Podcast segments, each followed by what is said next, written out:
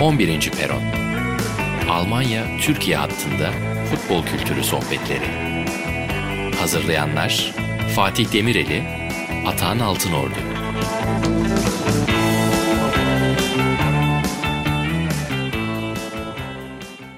Merhabalar. 11. Peron'un 6. bölümündeyiz. Ben Atahan Altınordu. Her zamanki gibi Fatih Demireli ile birlikteyim. Bugünkü konumuz tahmin edilebileceği üzere Nagelsmann. Sürpriz yapmadık. Fatih direkt ya istersen önce bir selam ver. Selam. Bu muydu? Güzel. Ay, kendimi kendimi bu sefer daha reklamsız nasıl diyelim hemen konuya girelim diye böyle geçiştirdim. Ama yeri gelmişken Sokrates Almanya'nın diye madem reklamsız dedik bir reklam Var. yapalım diyeceksin. Sen demeden ben sana soruyorum Fatih. evet. Bayern neden Nagelsmann'la anlaştı? Direkt çok temel. Bugün sana birkaç soru soracağım. Onlar Nagelsmann 101. İlk sorum da buydu. Neden Nagelsmann? Uzun süredir hayal ettiği şey gerçekleşti. Fatih bir şey diyeceğim ya. Bu çok hızlı giriş yaptık. İlk defa direkt başta geyik çevirmeden falan. İyi dur bakalım alışabilecek miyiz? Evet. Hadi bakalım. Dinliyorum Hadi seni. bakalım. Yani aslında uzun süredir hayalini gerçekleştirdi. Hani hem Bayern hem Nagelsmann onu söyleyebiliriz. Bayern Münih'in aslında bundan 2-3 yıl önce de Nagelsmann fikri vardı ama o zaman yani hala çok genç. Hala 33 yaşında yani ama 2-3 yıl önce de biraz daha az cesareti vardı. Hani evet Hoffenheim'da yaptıkları çok önemliydi ama Leipzig geçtikten sonra orada büyük bir takımla büyük beklentilerin karşılığını verebildi. O yüzden Bayern Münih biraz daha cesaretlendi. Bayern tarafına baktığımız zaman da e, biliyorsun daha önce de konuşmuştuk bunu hep söylüyoruz. Bayern Almanca bilen bir teknik direktör arıyor her zaman. Yani işte zamanında bu koşul yüzünden e, Guardiola 6 ay içinde Almanca öğrenmişti. Hatta Ancelotti'ye de Almanca öğretmeye çalışmıştı ki Ancelotti evet biraz öğrenmişti ama Guardiola seviyesinde değildi. Bu kriter olunca çok fazla seçeneğiniz olmuyor. Ama şimdi tabii Nagelsmann da Almanca bildiği için, sadece Almanca bildiği için de Bayern Münih teknik direktörü olmadı. Bayern Nagelsmann da kendi DNA'larını gördü. Kendi istediği kazanma azmini, kazanma yolundaki yolların doğru olduğunu. O yüzden detaylara ineceğiz birazdan ama ana başlıklarıyla böyle söyleyebiliriz. Bu arada sen böyle dilden bahsedince benim aklıma şu geldi. Yanlışım varsa düzelt. Bu bir şehir efsanesiyle düzelt ama sanmıyorum. Nagelsmann kaç bir 2-3 yıl önce, 3 yıl önce Real Madrid'in teklifini reddetmişti. Doğru mu? Doğru. Ve bunu şöyle gerekçelendirmişti. İki şey kaldı aklımda. Birincisi kendini geliştirmek istediğini ve Real Madrid'teyseniz kendinizi geliştirme şansınız olmaz. Hani bunun için zamanınız olmaz demişti. İkincisi de dilden bahsetmişti. Teknik direktörlüğün önemli bir bölümü iletişimdir, diyalogtur. Ee, Ben İspanyolca bilmiyorum. Bunu iyi yapamam diye söylediğini hatırlıyorum. Bu da doğru mu? Doğru. Bu da doğru. taşlar yerine oturmuş yani. Hem şey anlamında Nagelsmann genç yaşındaki hala çok genç tabii ki söylediğin gibi ama böyle bir bir daha gelip gelmeyeceğini hiçbir zaman bilemeyeceğiniz bir teklifi reddetmişken daha sonra yine böyle bir kulüpte o seviyede bir kulüpte görev yapma şansı buluyor. Hem de dediğin gibi Bayern'in hayaliydi başından beri. Hakikaten taşlar oturmuş. Yani aslında biraz sonra detaylarına ineceğiz mutlaka ama yani şunu da baştan söyleyelim. Evet Nagelsmann taktiksel bir deha olabilir. İşte Guardiola yolunda giden bir teknik adam olabilir. Futbola dair yeni çözümler bulan bir teknik adam olabilir. Ama her röportajında, her açıklamasında iletişimin ne kadar önemli olduğunu az önce de söyledin. E, Bunu çok vurguluyor. Yani kendini ifade etme biçimi, işini iyi yapma yöntemi, iyi iletişimden geçtiğini düşünüyor. Yani bu yüzden mesela İngilizcesini biraz daha geliştirdi bu son dönemde. Leipzig'te yabancı oyuncuların da hani ilk geldikleri dönemde en azından onlarla iletişim kurabilmek için ya da Fransızcasını çünkü özellikle Leipzig'te çok fazla Fransızca konuşan oyuncu vardı. Ama hal böyleyken gerçekten hani senin dediğin gibi hani kendisini geliştirme konusunda biraz daha yavaşlayacağı Real Madrid'de hiçbir oyuncuyla ana dilinde konuşmaması onun için büyük bir etken. Kroos'la şu- konuşurdu. Kroos'la konuşurdu muhtemelen. Aynen Kroos'la konuşurdu. Ama ben şuna eminim. Yani bu süreçte yani sonuç olarak 33 yaşında hala ve Leipzig basın toplantısında bir araya geldiğinde basın mensuplarıyla bir basın mensubu şunu sordu. Ya 33 yaşındasın. Hayalim Bayern Münih'e gitmek. Gidiyorsun. Bundan sonrası ne olacak? Yani sen 40 yaşında nasıl bir hayal yaşayacaksın? Yani neyi hayal edeceksin ve neyi yapmak isteyeceksin? Nagelsmann güldü ve cevap vermedi buna. Yani çok ilgimi çekti cevap vermemesi. Çünkü sanırım kendisi de bunu biliyor. Ama yani ben bu süreçte başka dilleri de öğreneceğini ve oralara gideceğini düşünüyorum. Çünkü şunu da söylemişti hatırlıyorum. Evet bugün belki Real Madrid'i kabul etmedim. Ama ben böyle devam edersem, çalışmaya devam edersem bu tekliflerin e, yine gelmesi kuvvetle muhtemel demişti ve bu özgüven de güzel bir şey bence. Bence de. Peki Fatih yine Nagelsmann 101'den devam ediyorum. En temel soru. Nagelsmann kimdir? Hani hayatını, biraz hayat hikayesini masaya dökelim mi? Yani şey, şeyden al istersen. Öncesi var mı bilmiyorum.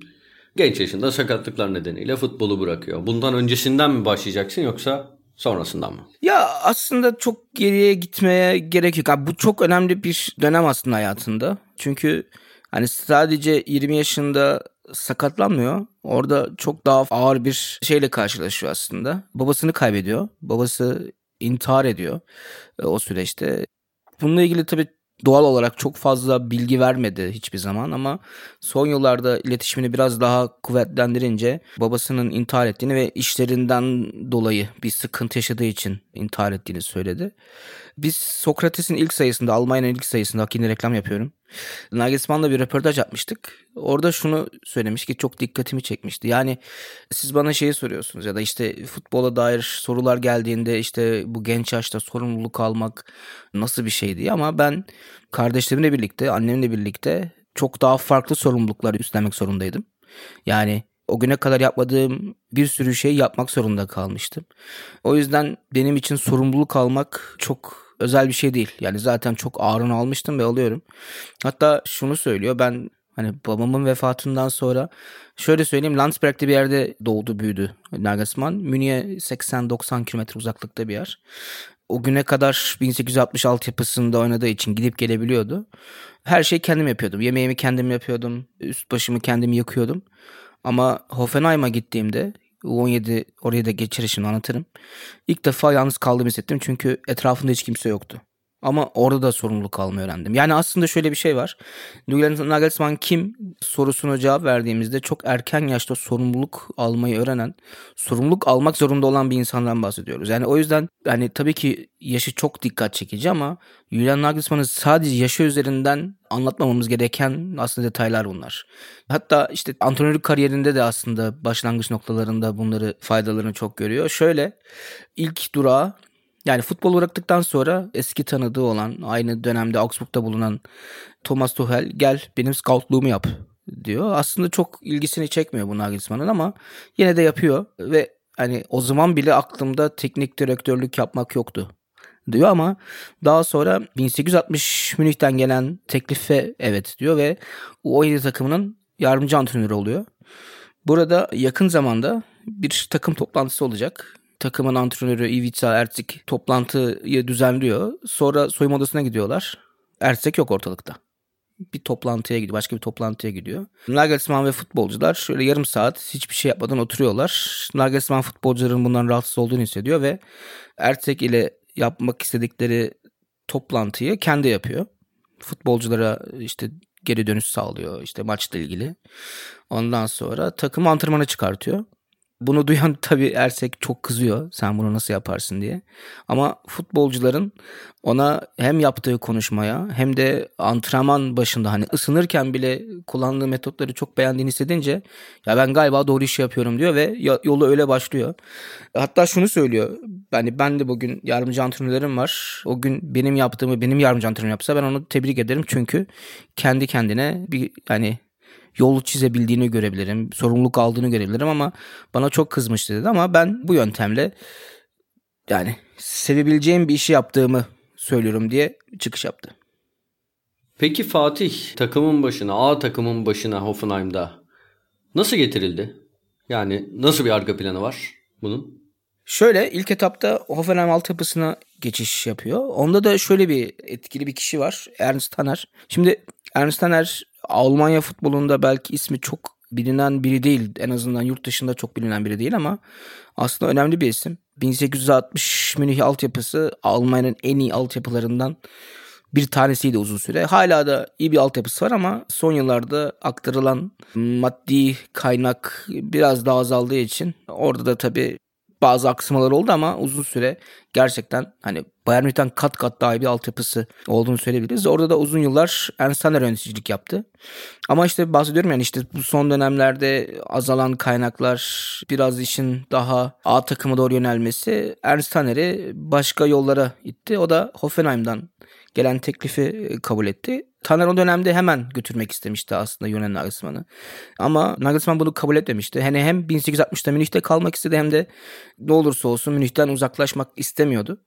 Ama işte Nagelsmann da yani çok akıllı bir adam olduğu için o da aslında 1860 Münih altyapısında yaşanan sorunları görüp Hoffenheim'ın teklifini kabul edip oradaki altyapıya geçiyor. Orada da şöyle bir problem yaşıyor aslında. Hoffenheim altyapısı yani Stuttgart altyapısından gelen birçok genç teknik adam, tecrübeli teknik adamdan kurulu. Yani Ralf Ragnick Hoffenheim'e gittiğinde Stuttgart'ta kim var kim yok hepsini toplayıp gelmişti. Onlar da ya bu kadar genç bir adamın işte Stuttgart'tan gelmeyen bir adamın burada ne işi var? Ne neden bizim U17 takımının yardımcı antrenörünün transfere ihtiyacımız var? Yani bizim böyle bir şeye ihtiyacımız yok diyerek ona ön yargılı davranıyorlar ama o da çok kısa sürede kendini orada belli edip hemen herkesin güvenini topluyor. Özellikle yine yardımcı hoca olarak ortaya koyduğu performans çok dikkat çekici ki o dönemin U17 antrenörü Şaver Semrot ki daha sonra Tayfun Korkut'ta da birlikte çalışmışlardı A takım düzeyinde. Ona çok güveniyor ve takımı emanet ediyor aslında. Zaten galiba bir de o dönemde mini Mourinho lakabı takılıyor değil mi? Aynen öyle. Aynen öyle. Tam o döneme denk geliyor. Ben o dönem Spox'ta çalışıyordum. Bizim arkadaşlar onunla röportaj yapmıştı Nagelsmann'la birlikte.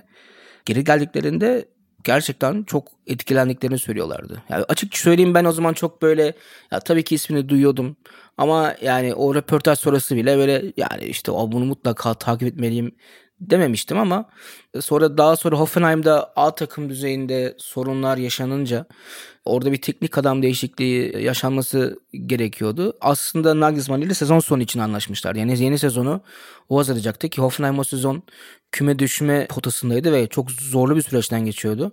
Yani oraya hemen Nagelsmann'ı getirip onu yani tabiri caizse bitirmek istemiyorlardı ama Hübs Stevens gidince Nagelsmann'a devrettiler takımı ve Nagelsmann yani hemen çok iyi performans gösterip takımına çok iyi bir adaptasyon sürecine girip takımıyla birlikte başarılı oldu ve artık herkes Almanya'da Nagelsmann'la konuşmaya başlamıştı.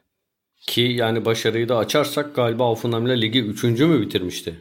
Yok 3. değil. O sezon 4. oluyorlar. Yani önce kümede kalıyor takım. Hübs Stevens'in sağlık sorunların nedeniyle ayrıldıktan sonra takımı devralıyor. Zor durumda ligde tutuyor. Daha sonra dördüncü oluyorlar ama 2018-2019 sezonunda üçüncü oluyorlar. 2018-2019'da şeyde 2017-18'de üçüncü oluyorlar. Ay pardon ya pardon.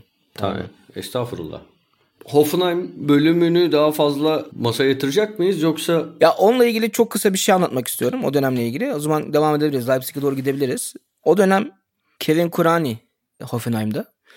Kevin Kurani'de de yine Sokrates'te röportaj yapmıştık. O zaman ya bir de Kevin Kurani'yi biraz anlatmak gerekiyor, tanımak gerekiyor. Al biliyorsunuz hani Almanya'nın son yıllarında işte futbol tarihinin önemli santrfolarından bir tanesi ama aynı zamanda karakter olarak da çok kolay olmayan bir futbolcuydu. Yani sağ dışında çok tatlı bir adam gerçekten. Ama kolay bir karakter değildi. Yani teknik direktörlerine sorun yaşatabilen bir yapıya sahipti her zaman. Ona şey sormuşum ya sen işte futbolu bırakmak üzere bir futbolcusun. Karşına 28-29 yaşında genç bir teknik adam çıkıyor. Ne düşündün diye sormuştum. Ya bu çocuk biz bana ne anlatacak diye düşünmüştüm demişti. Sonra dedim ilk konuşmasını yaptı takıma karşı ve bütün fikirlerim değişti dedi. İki dakika sonra çok farklı bir şey düşündüm dedi. Yani ne anlatmış olur dedim. Yani ne anlattı ki size dedim. Bu hani nasıl bir etkisi vardı? Hani ne söylemiş olabilir? Ne söylediği önemli değil dedi. Nasıl söylediği çok önemliydi dedi. Yani o kadar kendinden emin ama aynı zamanda bir alçak gönüllülük de vardı sesin içerisinde. Bu beni çok etkilemişti. Yani ben o gün Nagelsmann'ın başarılı olacağını inanmıştım dedi. Sadece o konuşmayla birlikte dedi ve yani dediğim gibi gerçekten hani Kevin Kurani kolay kolay etkilenecek bir yapıya sahip değil. O yüzden ben de bunu çok önemsemiştim o zamanlar söylediklerini. Ve aslında o zor dönemde zor bir takımla elde ettiği başarılar da aslında bugüne işaret ediyordu aslında. Peki yani ilk o dördüncülüğünde Şampiyonlar Ligi'ne gidemiyor. Liverpool'la eşleşince playoff'ta. Öyle bir evet. talihsizlik yaşıyor. Sonra bir de Şampiyonlar Ligi deneyimi var. Başarılı geçmeyen. Yani galibiyet alamadığı bir Şampiyonlar Ligi grubu var. Lyon, evet. Shakhtar, Manchester City. Bu dönemle ilgili bize anlatacağım bir şey var mı? Yani şöyle e, hatırlıyorum maçta özellikle Liverpool elenmesinde hatta galiba Trent Alexander-Arnold'un piyasaya çıktığı ilk maçtı galiba. Hiç kötü oynamamış Hoffenheim. Ama yani tabii karşısında Liverpool var. Ne olursa olsun daha tecrübeli bir takım. Hoffenheim o dönem yani imkanlar olmasına rağmen çok fazla transfer de yapmamıştı. Bütünlüğü bozmamak için. Bu da yine aslında Nagelsmann'ın o zaman kadro planlamasına etkili olmaya başladığı bir süreçte kararlarından bir tanesiydi. Ya, tabii ki Şampiyonlar Ligi çok önemli bir alan. Ama bizim e, bulunduğumuz kulvar Bundesliga ve buradaki bütünlüğü bozmamamız lazım demişti ve bu yüzden transfer yapmadılar ama iyi oynadılar. Hatta o işte sonuncu oldukları grupta da kötü oynamamışlardı. Yani ben Manchester City maçlarını hatırlıyorum. Shakhtar maçını hatırlıyorum. Lyon maçlarını hatırlıyorum. Gerçekten hepsinde iyi oynamıştı. Yani hepsini diye oynamıştı neredeyse. Yani orada bir şey vardı, bir ışık vardı, görülüyordu. Yani Nagelsmann'ın aklındaki futbol yapmak istediği şeyler belli ama tabii belirli noktalarda kaliteye de ihtiyacınız var. İşte bitiricilikte kaliteye ihtiyacınız var. Savunurken kaliteye ihtiyacınız var. Tabii o seviyelerde e, ufak hatalarda cezalandırıyor ama ben o dönemlerde de Nagelsmann'ın hiçbir şekilde bundan pes etmemesi ve yoluna devam etmesini çok önemsiyordum. Peki Fatih, Hoffenheim'deki son sezonunda aynı zamanda o Şampiyonlar Ligi'nde e, grupta sonuncu oldukları ve galibiyetsiz kapattıkları sezonda ligi de orta sıralarda bitiriyorlar. Bu bir başarısızlık mı? Özellikle hani son haftalarda ya neredeyse puan alamayıp son 4 maçta şu evet. an önümde açtım. Bir puan alıp belki ilk 4'e girecekken veya hani 5. sırada 6. sırada bitirecekken 9. oluyorlar. Bunun evet. ne gibi gerekçeleri var? Veya bir başarısızlık mı? Belki işte ya, konsantrasyon dağınıklığı falan hani böyle bir şey olabilir mi? Leipzig'le anlaşmış falan gibi bir durum. Bence etkisi vardı. Çünkü yani sezonun başında bunu ifade etmişti. Hani her ne kadar tabii şöyle bir şey var. Hani sürekli genç diyoruz, yaşı genç diyoruz. Ya bunun da sadece olumlu tarafları olmuyor tabii ki. Yani gelişim sürecinde bunun farklı yönlerinde görüyorsun Nagelsmann'da. Yani kendisinin enerjisinin düştüğünü ben uzaktan en azından söyleyemem. Futbolcuları da aynı şeyi söylüyordu ama ne olursa olsun yani lig içerisinde senden bir tık daha motive olan takımlar olunca yani bu yüzde bir bile olabilir. Bundesliga gibi özellikle işte ikinci, üçüncü sıradan itibaren oradaki çekişmeye baktığın zaman geriye düşüyorsun. O çok çok doğal ki Nagelsmann'da da belki o dönem ileriye doğru farklı bir konsantrasyon vardı. Mevcutta biraz daha az konsantrasyon olmuş olabilir. Hatta o dönemde ya çok da sorgulanmıştı. Yani bu bu genç yaşta hemen takım değiştirilir mi? Yani işte gelmesin burada uzun vadeli bir sözleşmem var ama Nagelsmann bir kariyer planı var ve o kariyer planı doğrultusunda devam etmek istediğini söylemişti. Ee, o yüzden ya mutlaka bir konsantrasyon kaybı ufak da olsa olmuş olabilir. Yani o dönemde sakatlık problemleri de vardı ama onu da söylemek lazım. Yani Hoffenheim'de birçok önemli oyuncu sakatlık geçirmişti. E, tabii ne olursa olsun bir de hani kupada, Şampiyonlar Ligi'nde, Bundesliga'da oynamak aynı anda. Yani hem bir takım için hem de bir teknik anlam için, genç ikisi için de söylüyorum bunu. Çok kolay değildi. O yüzden aslında bir yerde de doğaldı bence. Anladım Fatih. Peki Leipzig'e geçelim mi? Geçelim. Nasıl geçti? Nasıl geçtik? Yani Nagelsmann'ın Hoffenheim'dan Leipzig'e geçişi nasıl oldu? Aslında burada biraz ben de detaylara sahibim ama yine lütfen, tabii sana lütfen. soruyorum. Lütfen söyleyebilirsin ama. Ya şey ben şeyi sadece böyle çok aklımda kalmış söyleyebilirim. İlk hani görüşmeyi yapıyorlar. Böyle görüşmeden çok kısa bir süre sonra e, mailine hazır bir sözleşme gidiyor. Onu hatırladım. Çok şaşırdığını söylemişti. Bir röportajında okumuş muydum, izlemiş miydim? Okumuştum galiba. Yani bu organizasyonda böyle organize olmuş bir kulüpte çok başarılı olacağımdan öyle emin olmuştum tarzı bir demeci vardı. Hatırlıyor musun? Sen de biliyor musun bunu? İlk görüşmelerinden evet, evet. kısa bir süre sonra mailine kontrat gitmesi. Evet evet. Yani şöyle bir de bir de şeyi ona her türlü kararında ya özgür bir alan bırakacaklarından emin olduğunu anlatmıştı. Hani kulübün vizyonunu, çalışma biçimini, ona sunulan alanı çok beğendiğini söylemişti.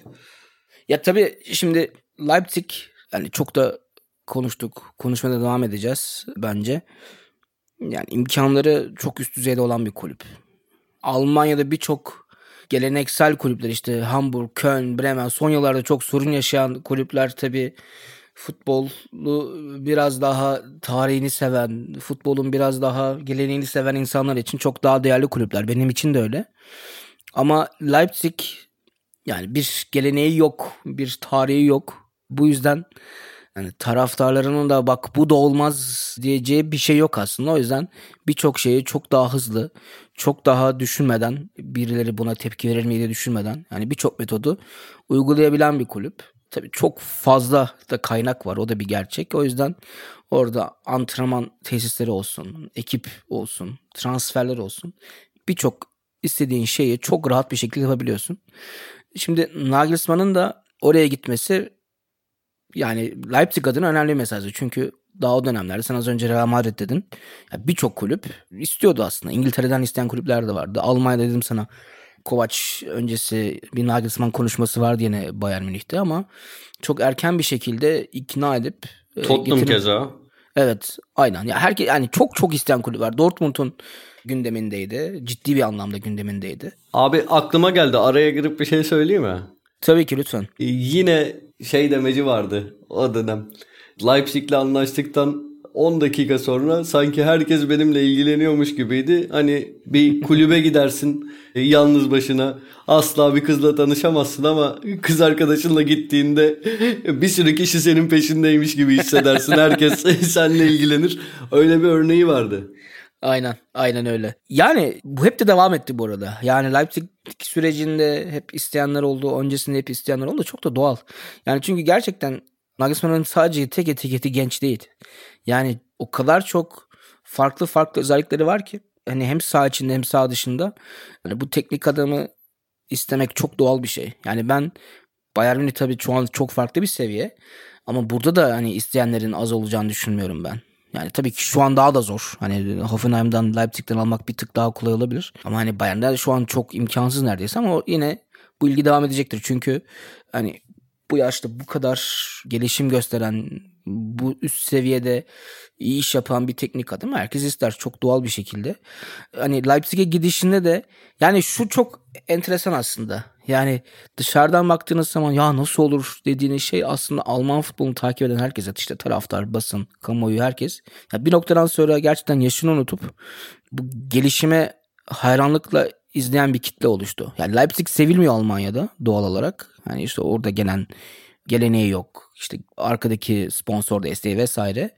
Ama onu bile çevirmeye başardı demeyeceğim ama yani orada insanları bir acaba delirtmeye başladı. Çünkü gerçekten hani gelir gelmez oynattığı futbol çok çok enteresan. Yani şöyle tabii Leipzig'te onu getirirken ondan beklentileri vardı. Şimdi gelip buraya 5'li defans kur önüne 3 tane ön libero koy.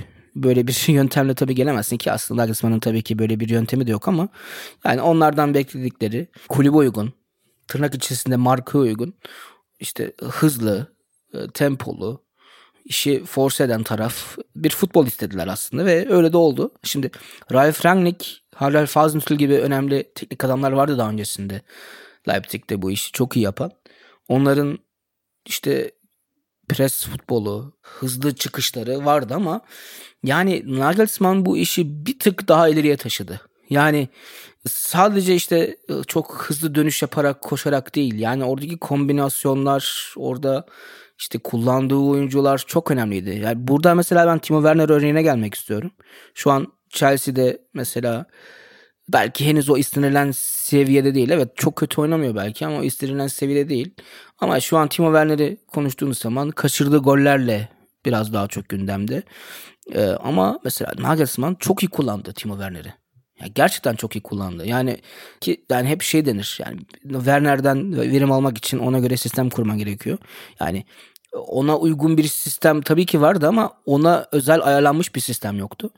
Ama işte bu tip oyunculardan çok çok iyi verim alarak başarıya gitti Nagelsmann ve aynı süreçte oyuncularını çok iyi geliştirdi. Şimdi Upamecano'ya bakıyorsun. O da işte öncesine geldi. Yani imza atmıştı Bayern'e.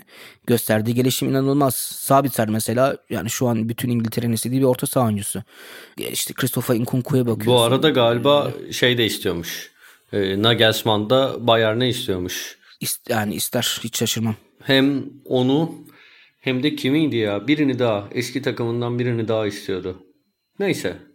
İster ya çoğu sonuç olarak tabii kendi geliştirdiğin oyuncuların gelişimini görmek istersin. Bu çok doğal bir de tabii imkanlar var ama ya şunun da sözünü verdi hatta güzel bir örnek verdi orada. Bu hani veda toplantısında, basın toplantısında hani ben Leipzig'ten ayrılırken arabam olmayacak çünkü burada e, şirket aracım var. Ama yani araba alırsam da minibüs almam. Hani minibüs alıp buradaki oyuncuları öyle götürmem. Ailemi götürürüm sadece demişti. Yani o yüzden e, çok fazla herhalde Leipzig'ten oyuncu götürmeyecektir. Ama yani oradaki hem saha içerisindeki o gelişim gerçekten çok iyi futbol ve sürekli üst üste gelen başarılar. Bir de sağ dışında şunu başardı. Almanya'da yıllardır artık Dortmund dahil kimse şampiyonluk hedefi koymuyor ortaya. Kimse koymuyor. Yani şunun tabii tek sebebi Bayern Münih'in işte son 10 yılı ambargo koyması. Ne olursa olsun kötü durumda da olsa şampiyon olması ve artık diğer takımlar hani ben şampiyon olmak istiyorum dedikten sonra olmamanın rezilliğini yaşamak istemiyorlar. Ama Nagelsmann burada çok cesur bir şekilde geldiği ilk günden beri şampiyonluk hedefi koydu.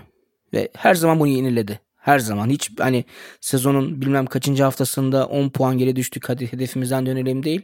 Her zaman kendisini o hedefin çevresinde gördü ve ona göre kendisini ve takımını değerlendirdi.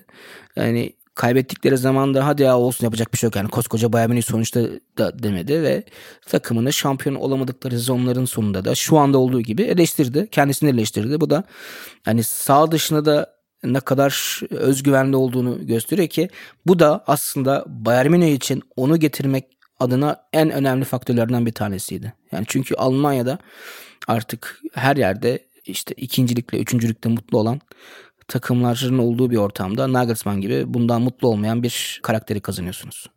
Peki Fatih şimdi ben planımızda küçük bir değişiklik yapacağım. Bize gelen soruları biz aslında seninle bir plan yapmıştık. Evet. Bu plana göre son bir konumuz daha var. Yine Nagelsmann'la biraz alakalı ama bize gelen dinleyici soruları bence şu anda konuşulmaya daha müsait. Daha Nagelsmann'la ilgili detaylara Tabii. değinen sorular.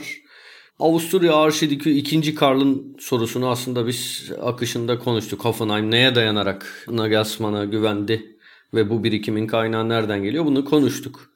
Mehmet Şükrü Özen'in sorusu ilk sorumuz olsun. Bayern Münih'in geleneği ve sistemi sebebiyle ne kadar mükemmelliyetçi bir kulüp olduğunu biliyoruz. Nagelsmann genç yaşta kendini ispatlamış bir teknik direktör ama özellikle Avrupa'da beklenen başarılar gelmezse Bayern ona sabreder mi demiş. Güzel soru. Tabi Bayern Münih'in hedefi Şampiyonlar Ligi şampiyonluğu. Bu apaçık ortada ama şöyle bir gerçek de var. Bayern Münih'te şampiyonluk yani lig şampiyonluğu her ne kadar artık son yıllarda aldığı üst üste şampiyonluklardan sonra bir bıkkınlık geldi mi ya da artık bu alışık hale geldi artık önemsemiyorlar mı dense de çok önemseniyor Bayern Münih'te şampiyonluk. Yani hatta şöyle bir ifadesi vardı Karl-Heinz en dürüst kupa Bundesliga kupası demişti. Çünkü burada 34 hafta boyunca 34 hafta boyunca emek veriyorsunuz. Bunun sonunda şampiyon oluyorsanız bu en gerçekçi, en dürüst şampiyonluk demişti. Yani diğer de bazen biraz daha işin belki şansın yaver giderse tur atlıyorsun. Ee, işte belki o gün senin formun daha iyiyse işte tur atlayabiliyorsun ama Bundesliga'da gerçekten uzun vadeli iyi iş çıkartanlar şampiyon oluyor demişti. O yüzden hani Nagelsmann diyelim ki gelecek sezon şampiyon oldu. Şampiyonlar Ligi'nde de çeyrek finalde elendi. Yani bu onun e, gidiş sebebi olmaz. Yani tabii futbol da önemli burada. Nasıl bir futbolla olacağı da bu önemli. Şimdi İTKK gol farkıyla şampiyon olursa belki yine bir eleştiri noktası olur ama Bayern Münih'te de baktığınız zaman Guardiola da 3 kere yarı finalde elenmiş mesela. Yani o yüzden onun da içinde bir gidiş sebebi değildi. şampiyonluk her zaman Bayern Münih için en önemli olan kupa olduğunu söyleyebiliriz. Anladım. O zaman bir sonraki soruya geçiyorum. Tugay Bektaş. Bayern Münih'in gelecek sezon transfer planı ne şekilde gelişebilir? Dortmund'da Sancho ve Haaland seneye kalma durumları var mıdır? Bir de podcast'imizle ilgili güzel sözler söylemiş Tugay. Çok teşekkür ediyoruz ona. Soru tam sende. Tam bu noktada son hani 6. bölümü çekiyoruz bugün. Çok güzel dönüşler alıyoruz. Herkese çok teşekkür ederiz. Hatta buradan konu ettiğimiz hem Kenan Koçak hem de Levent Sürme'de podcast'i dinleyip bizi şereflendirdiler. Onlara da çok teşekkür ederiz. Şöyle tabii hiç konuşmadık bugün onu ama yani Bayern Münih 25 milyon euro bonservis ödedi Julian Nagelsmann'a. Bu tabii Bundesliga tarihinin en büyük harcaması bir teknik direktör için ki bunun daha maaşı var vesairesi var. Bu hani bir tarafta çok büyük bir güven göstergesi. Diğer tarafta ama zaten pandemi nedeniyle kısıtlı imkanlarını biraz daha kısıtlıyorsun açıkçası. Yani çünkü Bayern Münih pandemiden etkilendi. Hani bugüne kadar hep zenginliğiyle, kredi çekmeden, işte zarar etmeden transfer yapabilen, istediği oyuncuyu alan bir kulüpten bahsediyoruz ama pandemi ve seyircisizlik e, Bayern Münih'i çok etkiledi. Yani şöyle Karl-Heinz Rummenigge maç başı 4 milyon euro kayıp yaşadıklarını söylemişti bir noktada. Bu özellikle yani Şampiyonlar Ligi maçlarında biraz daha yukarı çıkıyor. Bayern Münih ürün satışından çok fazla gelir elde eden bir kulüp. Orada çok büyük eksikler, eksiklikler var. Bu yüzden yani mesela David Alaba'ya istediği parayı verememişti ve David Alaba e, muhtemelen yeni sezonda Real Madrid'de oynayacak. Şimdi Boateng de gidiyor. Bu yüzden Upamecano'yu almıştı daha önce. 40 milyon euro civarında bir Hı-hı. harcama yaptı. Şimdi 25 milyon euro her ne kadar tek parti olmasa da bu 25 milyon euro Nagelsmann'a gidecek. E, baktığınız zaman daha şimdi 65 milyon euro. Diğer tarafta satışta bir şey yok çünkü Alaba bonservis eline gidiyor. Boateng bonservis elinde gidiyor. Yani bu noktadan sonra çok fazla transfer yapacağını ben tahmin etmiyorum. Bir yani stoper mutlaka... almaz mı? Bir stoper daha alabilir ama bu çok yani üst çok, düzey bir stoper olacağını olacağını düşünmüyorum Gerçi ben. Yani Hernandez PSG maçında evet. ne top oynadı ve Fatih. Şimdi tam da onu tam da onu yani söyleyecektim. İnanılmaz oynadı ya. Evet evet. Ya şöyle ya maalesef çok sakatlanıyor. Çok sakatlanıyor. Sakatlanmasa bence çok daha öncesinde Bayern Münih'in değişmez ismi olabilir. Yani gerçekten hani hem ayağı çok iyi ama aynı zamanda gerçekten inanılmaz mücadeleci bir oyuncu. Yani belki de bu yüzden çok sakatlanıyor bilmiyorum. Yani çok öyle gerçekten rakibini yiyor adam. Yani inanılmaz bir şey. Yani mesela Hernandez'de şöyle bir şey var biliyorsun 80 euro ödemişti Bayern Münih iki sezon Hı-hı. öncesinde. Ve evet.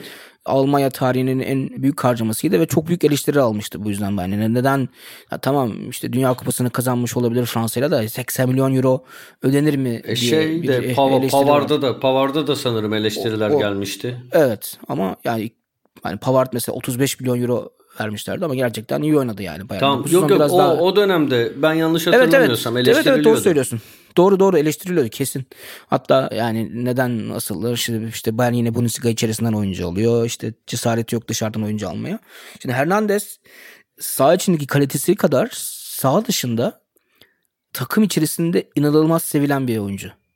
Yani o yüzden sürekli sakatlanması, sürekli sağ dışında kalması hani onu uzaklaştırır mı diye düşünürken sürekli tesiste olup arkadaşlarıyla çok yakın ilişkiler kurması onu hep çok önemli kıldı ve hani Alaba ve Boateng'in gidişinden sonra Bayern Münih yönetimi de artık Hernandez'in takımda bir seviye daha yükselme zamanı geldiğini söylüyor. Yani sadece işte takımının sol beki değil gidip yani stoperi olması ve burada artık liderlik yapmasını da bekliyor kendisinden.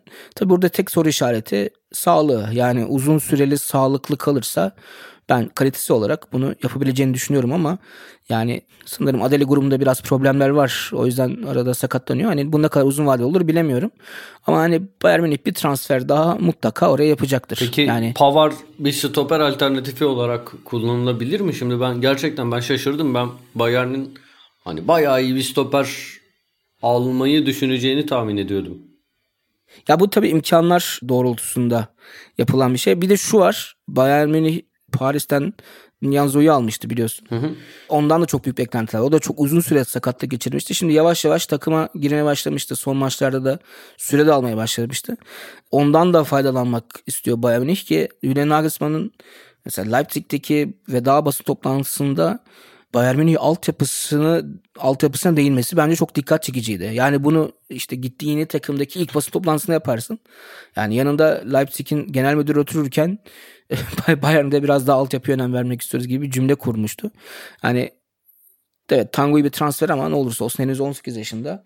Hani bu tip oyuncuları da kazanmak için bir çalışma olacağını düşünüyorum. Bir de şey var kiralık Hoffenheim'e giden Richards var. Ee, o da orada iyi oynadı. Onu da düşünüyor diye duydum ben. Nagelsmann ve Bayern Münih yönetimi. Ha şu da var. Bayern Münih herhalde ilk defa bir üçlü defans kurgusuna dönebilir. Yani çünkü Nagelsmann'ın çok güvendiği bir e, kurgu. Bu olursa zaten ihtiyacın var. Yani e, orada rotasyonu iyi sağlamak adına çünkü ne olursa olsun yine yani Dünya Kupası sezonu da başlıyor. E, sezon ortasında Dünya Kupası olacak. Rotasyonu biraz daha fazla ihtiyacın olacak. Bir transferde olur ama dediğim gibi çok büyük maliyetlerle alınacak bir oyuncu beklemiyorum ben. Anladım. Ki bana sorarsan yan- ki bana sorarsan orta saha ihtiyacı da var. Yani Yani evet, Alaba, sadece- Alaba gidiyor. Yani hakikaten ben şaşırdım. Ben bunları hiç bilmiyordum. Yani gerçi bil- bilmiyorum. Orta saha Hatta o zaman şö- şöyle bir soru sorayım mı? Bak tam yeri. Tabii ki. Kerem Özacar olabilir soyadı. Niki Ozacar. Sizce Nagelsmann mevcut dizilişi korur mu? Demiş. Buna cevap verdin aslında. Üçlü savunmaya dönebilir dedin. Kimmich, Goretzka, Müller üçlüsünü bozacağını zannetmiyorum. Hernandez'i daha fazla Upamecano'nun yanında savunmanın ortasında izler miyiz? Şimdi orta saha transferini burada konuşabiliriz. Ya ihtiyacını ya da. Ya bence yüzde yüz ihtiyacı. Mesela şimdi Thomas Müller hani Thomas Müller'in oynadığı futbolla Nagelsmann'ın bakış açısı birbirine örtüşmüyor aslında. Alakası yok. Yani Nagelsmann'ın sisteminde futbol anlayışına Müller gibi saha içerisinde yani aslında tırnak içinde söylüyorum kendi alanını yaratan, kendi istediği şekilde oynayan bir oyuncu aslında yok. Yani o sistem oyuncusu değil ama yani kesinlikle oynayacaktır. Yani orada herhangi bir tereddütüm yok benim. Kesinlikle oynar. Bu tabii yine Nagelsmann'ın başta söylediğim gibi futbol aklının çok üst düzeyde olması. Biraz da oyuncularına göre bir sistem kurabilme kabiliyeti ki hani Hoffenheim'da oynadığı futbolla Leipzig arasında oynadığı futbolla da bir fark vardı. Şimdi tabii Bayern Münih'te yine farklı bir şey olacak. Şu da bence önemli bir soru. Hani üçlü defans dedim. Bunu oynatmak istiyor, seviyor dedim. Ama mesela Bayern Münih'in geleneğinde de ki bu geleneklerinin bir parçası teknik ve taktik de aynı zamanda. Bunu birazdan neden olduğunu söyleyeceğim. Hiçbir zaman üçlü defans olmamış. Tam. Hani bu modern üçlü defans olmuş. Tabii eskiden libero ve iki stoper mutlaka olmuştur ama yani bu son 20 yılda böyle bir düzen olmamıştır ki zamanında Ottmar Hitzfeld böyle bir denemeye girdiğinde Karl Rummenigge araları da çok iyi değildi. Belki ondan da bu kadar açık, açık şekilde ifade etti. Bayern Münih'in geleneğinde 3 defans yoktur. Biz 4'lü defans oynarız demişti. Şimdi aynısı aynı çıkışı şu an belki yapmayacaktır ama Bayern'de işler iyi gitmezse üçlü defansta basının hangi dosyaları çıkartacağı da şimdiden belli bence. Ben yine de orta saha transferine ihtiyaç olduğunu düşünüyorum. Kim olursa olsun, hangi sistem olursa olsun. Çünkü bu sezon gördük ki bir dönem Kimmich sakatlandı oynamadı. Bir dönem Goretzka oynamadı. Ee, ve Bayern Münih'in e, gerçekten çok büyük sorunlar yaşadığını gördük. Orada Tolisso var tabii ama Tolisso da Hernandez gibi çok fazla sakatlanan bir oyuncu. Mesela ondan bir bonservis beklentisi de olabilir. Tolisso'yu satarak orada zamanla 40 milyon euro aldılar. Hani belki o parayı alamazlar tekrar ama öyle bir beklenti oluşabilir ama ben ne olursa olsun bir oyuncu bekliyorum. Belki e, yine lig içerisinden Gladbach'ta oynayan Florian Neuhaus'u kadrosuna katabilir. Öyle bir duyum var. Anladım. Ya senin söylediklerin şeyle de örtüşmüyor bu durumda. Hatta ben ikinci ismi de az önce baktım internetten. Forsberg'miş. Sabitzer ve Forsberg. Ha, Evet. Sen ona da o zaman çok ihtimal vermiyorsun. Yok vermiyorum. Yani Zabitzer ola, olabilir. O Zabitzer sonuç olarak sadece bir mevkide oynayan bir oyuncu değil. Yani işte 8'i diye oynuyor. Hatta 6'yı oynadığı maçlar da oldu. Sabitzer olabilir ama yani benim duyduğum Sabitzer'in İngiltere hayali var. Oldum olası ve teklifler de var İngiltere'den. Sanırım İngiltere'ye gider Savitzer. Ya Forsberg de mesela çok enteresan. Leipzig'e gelişiyle birlikte Nagelsmann'ın ki Forsberg çok iyi bir oyuncudur. Çok özel bir oyuncudur. Nagelsmann'ın gelişinden sıkıntı çeken ilk oyunculardan bir tanesi Forsberg'ti. Çünkü o sisteme çok uymuyor gibiydi. Hatta işte az önce Müller'de dediğim gibi yani aslında öyle bir oyuncu orada çok yer yok. Forsberg'de de öyleydi ama bir noktadan sonra Forsberg kendini adapte etmeyi kabul ettiği için tekrar iyi bir birliktelik oldu. Ama ben şimdi hani Forsberg'i Bayern Münih'e getireceğini de çok tahmin etmiyorum açıkçası. Anladım. Bu, bu podcast'ten sonra açıklıyormuş Bayern Münih. yani çok isterim. Çok isterim. ben de tabii medyada okuduğumu sana soruyorum bilmiyorum da yine de eğlenirim seninle. yine bak bizim konuştuklarımızın kıyısında bir soru. Furkan Anakrufnikli dinleyicimiz sormuş. Bayern hali hazırda çok iyi bir takım eli yüzü düzgün bir tane stoper alsa kusursuza yakın bir takım olacak. Hani buraları konuştuk ama asıl soru bu durumdayken Nagelsmann Bayern'e ne katabilir? Bence mevcut oyunu koruması yeterli diye fikirde belirtmiş Furkan. Bence de. Bence de yani. Soruyu ben sormuşum aslında. o zaman niye niye niye verdiniz 30 milyon euro bu adama? Alın yine böyle Hansi Flick şimdi gibi. şöyle bir şey var. Abi bak bizim hani Bayern Münih'in başını yakan Joachim Löw oldu. Yani gitmek istiyorum dedikten sonra Hansi Flick'in böyle milli takıma yaklaşması Bayern Münih'in 30 milyon eurosuna mal oldu gerçekten. Abi gerek Yani- yok ki hani bu adamı getirmeye. Herhangi bir teknik direktörü böyle icat çıkarmayan, herhangi bir teknik direktörü en iyi oyuncusunu 6-7 maç kenarda bekletmeyen ne, ne, ne- neyse herhangi bir teknik direktörü getirse olur abi. Sen bu bakış açısıyla gerek var mı bu adama bu kadar bonservis vermeye? Abi yani var tabii. ya. Bu çok büyük bir bonservis. Şimdi gidip bu Bayern Münih evet yani 25 milyon euro iyi yaptı yani doğru verdi diyecek halim yok. Yani verilmez tabii ama yani Nagelsmann'da karar kılması bence doğru bir şey. Çünkü yani bir dediğin gibi hani bir kulüp DNA'sı her zaman arıyor ve Julian Nagelsmann çok ciddi bir Bayern Münih taraftarı. Çok ciddi. Her ne kadar 1860'da oynasa da zamanında Bayern Münih'i tutuyor ve ben yani birçok kez statta gördüm. Hani maçı izlerken. Bunu birçok ortamda da söylemekten çekinmediğini de gördüm. Ama yani bu tabii taraf yani ben de taraftarım ama beni herhalde hiçbir zaman teknik direktör yapmazlar Bayern'de ama aynı zamanda Fatih Bey bu podcast tarafsız bir podcast. Lütfen taraftarlığınızdan arınıp öyle geliniz. Kapatıyorum podcast'i. Kapatıyorum. Buradan sonra devam edemeyiz. Yani ben bu noktadan itibaren tek başıma Bayern podcast yapmaya karar verdim. Cem Pektor'ya da buradan çağrım olsun. Evet lafını kestim 11. abi. Bayern. Ya yok şöyle 11. bayan. Allah kahretsin seni.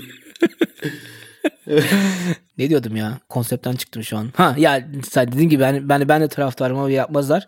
Nagelsmann'ın ama işte şimdiye kadar anlatmaya çalıştığımız gibi yani kalitesi, duruşu her şey ortadayken ve hani Avrupa'nın gözde bir teknik direktör olurken yolunun Bayern Münih'ten geçmesi kadar doğal bir şey yok bence.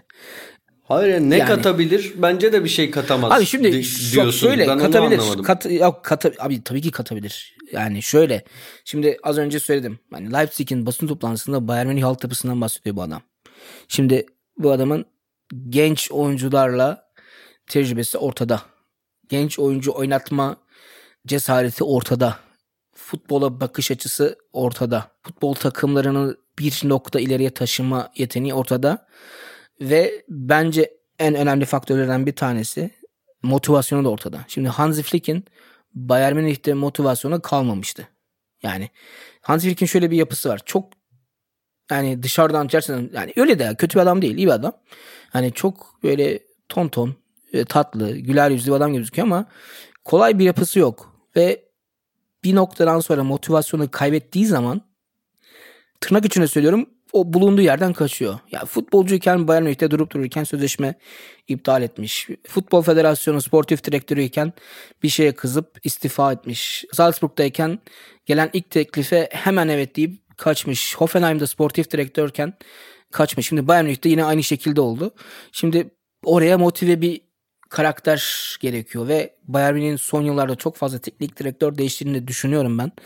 Orada da uzun vadeli bir çözüm arandığını da düşünüyorum. Bir de ne olursa olsun Bayern Münih'te sadece teknik direktör koltuğuna değil genel olarak bir kabuk değişikliği var. Hani Uli Hoeneß ayrıldıktan sonra şimdi siz bu yılın sonunda Karl-Heinz Rummenigge de ayrılacak ki o gerçek bir ayrılık olacak. Çünkü Uli Hoeneß denetleme kurulunun içerisinde bulunuyor ve hala orada kulüp içerisinde etkin bir rol almaya çalışıyor ama Rummenigge'nin tamamen Bayern Münih'ten kopacağını, herhangi bir kurullarda da yer almayacağını da söyleyebiliriz. O yüzden orada Oliver Kahn ve Hasan Salihamidzic önderliğinde gidecek bir yapıda farklı bir anlayış olacağını düşünüyorum. Bu farklı anlayışta daha yeni çözümler, daha farklı bir bakış açısıyla Nagelsmann'ın olacağını düşünüyorum. Tamam. Çünkü, ha söyle. yani yok yok tamam. Özetliyorum senin söylediklerini. Bayern'da böyle inanılmaz bir yeniden yapılanma, böyle bir devrim yapmayacaktır. Ama bir istikrarı sağlar. Kuvasi gibi işte şey gibi Chris Richards mıydı Amerikalı Hoffenheim'a Evet, giden evet, doğru, Richards gibi gençleri belki altyapıdan gelecek yeni başka gençleri takıma monte edecek oradan değer yaratacak ama aynı düzeni yani aynı düzeni iyi bir şekilde devam ettirecek bir isim olduğunu düşünüyorsun. Ve önemlisi Bayern Münih DNA'sını taşıyan bir figür olarak Bayern Münih'i de temsil edecek. Bu çok önemli bir şey çünkü Bayern için. Son soru o zaman Ege Dündar'ın sorusu. Hansi Flick'in istediğini yapmayan Bayern yönetimi Nagelsmann'la fikir ayrılıkları yaşayabilir mi? Ege'ye teşekkür ederim çünkü Ege her galiba programda soru soruyor. Evet. Katkısı ve ilgisi için teşekkür ederiz. Bu çok güzel bir soru. Bence değinilmesi gereken bir noktaydı zaten bu nokta bu podcast'te. Şimdi Hansi Flick gidiş sebebi az önce izledim işte sıkıldı gitti. Bu sıkılmanın sebebi yönetimle işte özelde de Hasan Salihamidzic ile ters düşmesiydi. Özellikle transfer konularında. Şimdi Nagelsmann'ın da Flick'ten çok daha kolay bir yapıya sahip olduğunu söylemek mümkün değil. Yani o da her ne kadar yani çok sempatik, esprili bir adam olsa da yani bu yaşta bu kadar önemli başarıları elde etmiş bir karakterin çok da şey istediğini söyleyebiliriz. Yani yetki, güç, söylediği söylerin işte hayata geçmesi gibi. Şimdi yine Leipzig basın toplantısında bir basın mensubu benzer bir soruyu sordu. Yani eğer işte Bayern Münih'te Hans Flick'in gidişinin sebebi belli.